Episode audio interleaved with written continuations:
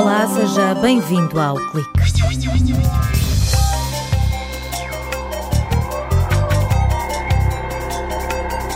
2 milhões e 400 mil euros é o orçamento do projeto Focus, uma iniciativa cofinanciada pela Comissão Europeia para ajudar as autoridades de saúde a lidarem com a fragilidade dos idosos.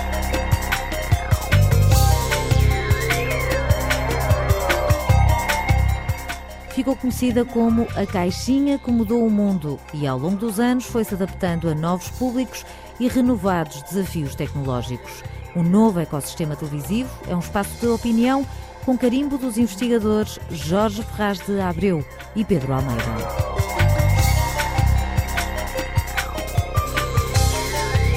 Uma equipa do Departamento de Ambiente e Ordenamento está a avaliar o impacto das emissões do transporte marítimo na qualidade do ar. O caso de estudo do projeto Airship é o Porto de Leixões. Portugal é o quinto país com o índice de envelhecimento mais elevado da União Europeia. Dados da Fundação Francisco Manuel dos Santos indicam que, a partir de 2001, o número de idosos portugueses ultrapassou o número de jovens. Mas se recuarmos duas décadas, vemos que todos os 28 países da União estão mais envelhecidos. É por isso urgente olhar para os maiores de 65 anos. Silvina Santana adianta que o projeto Focus analisa a importância da fragilidade. Nem os profissionais de saúde lidam muito bem com este conceito, porque não é uma doença. A pessoa não vai ao médico porque está frágil. Pode-se diagnosticar a fragilidade há escalas muito simples. A pessoa ter dificuldade em andar, ter emagrecido muito de um momento para o outro, estamos a falar de pessoas com alguma idade. São 4, 5, 6 critérios que, que em conjunto caracterizam aquela situação. A debilidade de um idoso pode ser desencadeada por vários fatores, desde uma simples gripe a uma queda, passando pela morte de um familiar. Prevenir é a palavra de ordem. A equipa de investigadores europeus analisou milhares de artigos científicos, ouviu profissionais, doentes, cuidadores, decisores políticos à procura de padrões para avaliar e gerir estes casos. Houve um trabalho feito um, a escutação dos parceiros que estão na Plataforma Europeia para a Inovação na área de envelhecimento ativo e saudável, para tentar perceber quais são as práticas na Europa. O que é que se faz em termos de intervenções, em termos de que tipo de intervenções é que funcionam e que não funcionam em, em doentes com fragilidade e também perceber que tipo de escalas, por exemplo, de metodologias é que podemos usar para avaliar estas situações. Também para tentar chegar a, uma, a uma, de alguma forma a algum tipo de standardização. O objetivo é comparar a eficiência e a eficácia das diferentes intervenções. Silvina Santana defende a importância de identificar os idosos frágeis para que possam ser acompanhados por especialistas. À alturas das reformas, eh, as pessoas entram neste processo. Pressão, depois comem mal, pouco exercício físico, depois cada vez menos contactos isto é uma espiral que leva, ao fim de alguns anos, a estas, a estas situações. E, portanto, em Toulouse, eles são referenciados para especialistas que são geriatras, onde são avaliados de uma forma mais completa. O projeto quer definir orientações que apoiem o diagnóstico e o acompanhamento dos idosos.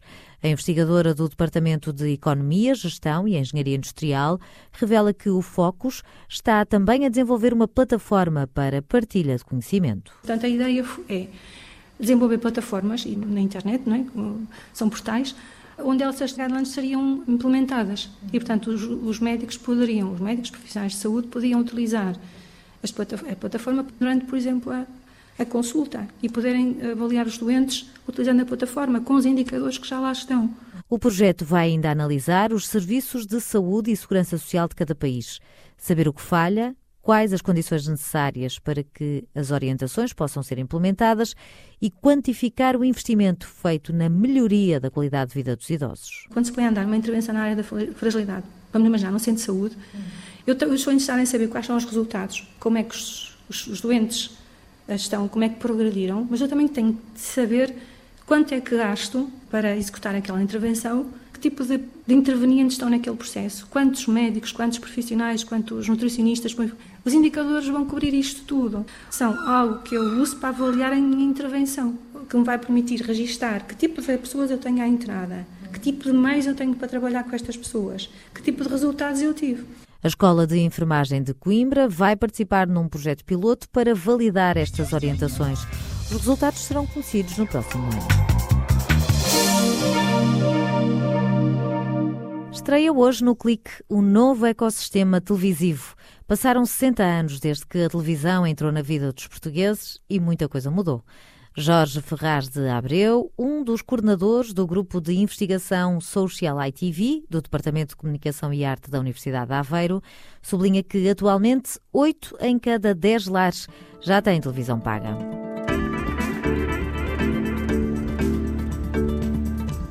Dizer que a televisão já não é o que era é quase uma verdade lá Alice. De facto, a televisão tem passado por muitas e muitas alterações, algumas mais remotas, como o aparecimento da cor e dos videogravadores de cassetes, e outras mais recentes, como a digitalização e a introdução de funcionalidades avançadas que são disponibilizadas pelos operadores de televisão paga. Neste contexto, em que se destacam as aplicações interativas e os serviços de vídeo pedido, bem interessantes até no período de crise económica, pois sai bem mais barato alugar um bom filme para ver em casa com a família do que levar a família toda ao cinema. É, é interessante verificar que Portugal foi um dos países pioneiros na introdução do serviço que provavelmente maior impacto está a ter no consumo televisivo. Estou-me a referir ao serviço de Catch-up TV ou gravações automáticas como se popularizou em Portugal. Nos clientes da televisão paga, que em Portugal tem uma expressão absolutamente impressionante, e digo isto porque os números mais recentes apontam para que 8 em cada 10 lares já tenham televisão paga, é possível ter acesso aos programas dos últimos 7 dias de praticamente todos os canais que o operador fornece. E isto está a alterar significativamente a forma de vermos televisão.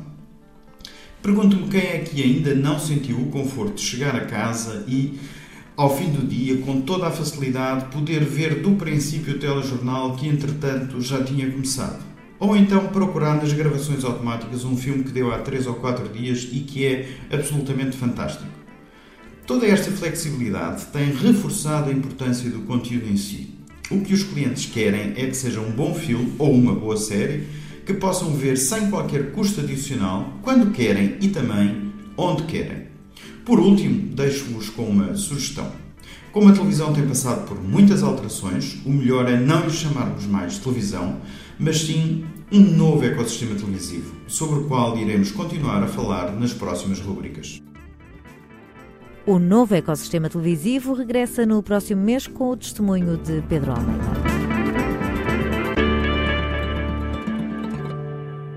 Em 2016, passaram por Leixões mais de 18 milhões de toneladas de mercadoria. Durante os próximos dois anos, este local, reconhecido pelo forte contributo para a economia, é o palco de um estudo europeu. No projeto Airship, os investigadores do CESAM vão avaliar o impacto das emissões do transporte marítimo na qualidade do ar da área metropolitana do Porto.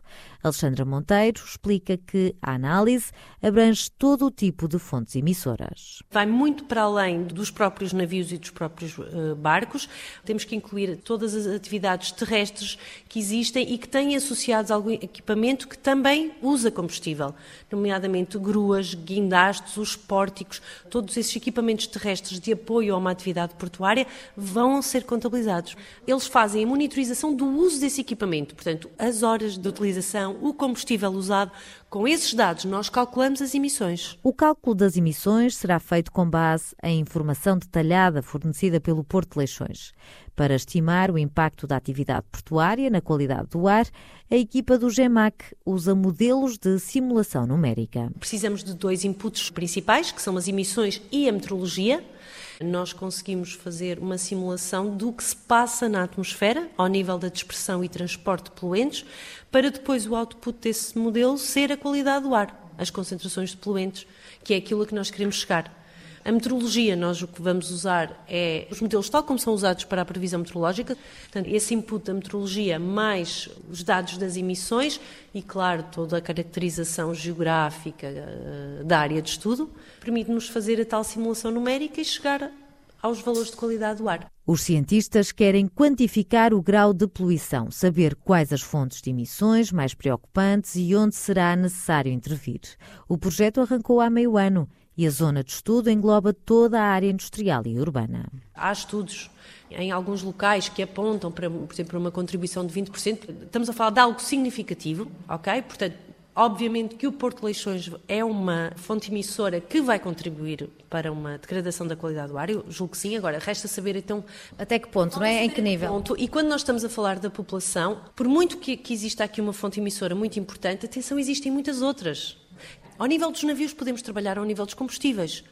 Ao nível das emissões das outras atividades portuárias, muitos destes equipamentos terrestres, que são elétricos, eles estão a substituir por híbridos. A investigadora do Departamento de Ambiente e Ordenamento acrescenta que no âmbito do projeto não estão previstas medições nem a avaliação do impacto na saúde da população. Com o Porto Leixões mergulhado entre Matosinhos e Lessa da Palmeira para evitar a dispersão de poluentes, Alexandra Monteiro garante que algumas medidas já foram implementadas. Claro que temos que ter em conta o tipo, o, algumas mercadorias que são os granéis, não é? Que eles têm e que são muitas vezes em exposição.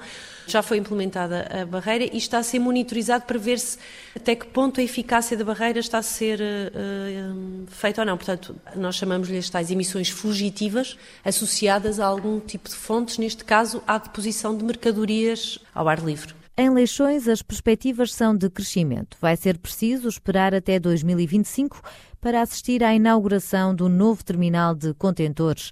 A obra está integrada num investimento de 430 milhões de euros, que vai criar quase 5 mil postos de trabalho. Por isso, Alexandra Monteiro adianta que o projeto olha também para o futuro. Pretendemos primeiro fazer um diagnóstico do que é que está a acontecer, portanto, no presente, situação atual. Pretendemos depois fazer uma avaliação em termos futuras, em termos de projeção. Por exemplo, no caso da APDL, nós temos uh, projeções de crescimento enormes. Vamos ter que ter em conta isso. E depois vamos tentar elaborar medidas de mitigação que possam ser adaptadas, sobretudo nestes cenários futuros. Até 2019, os cientistas da Universidade de Aveiro vão fazer recomendações e sugerir estratégias que possam atenuar os efeitos da poluição atmosférica no setor dos transportes marítimo e portuário. Ponto final no clique. Até para a semana.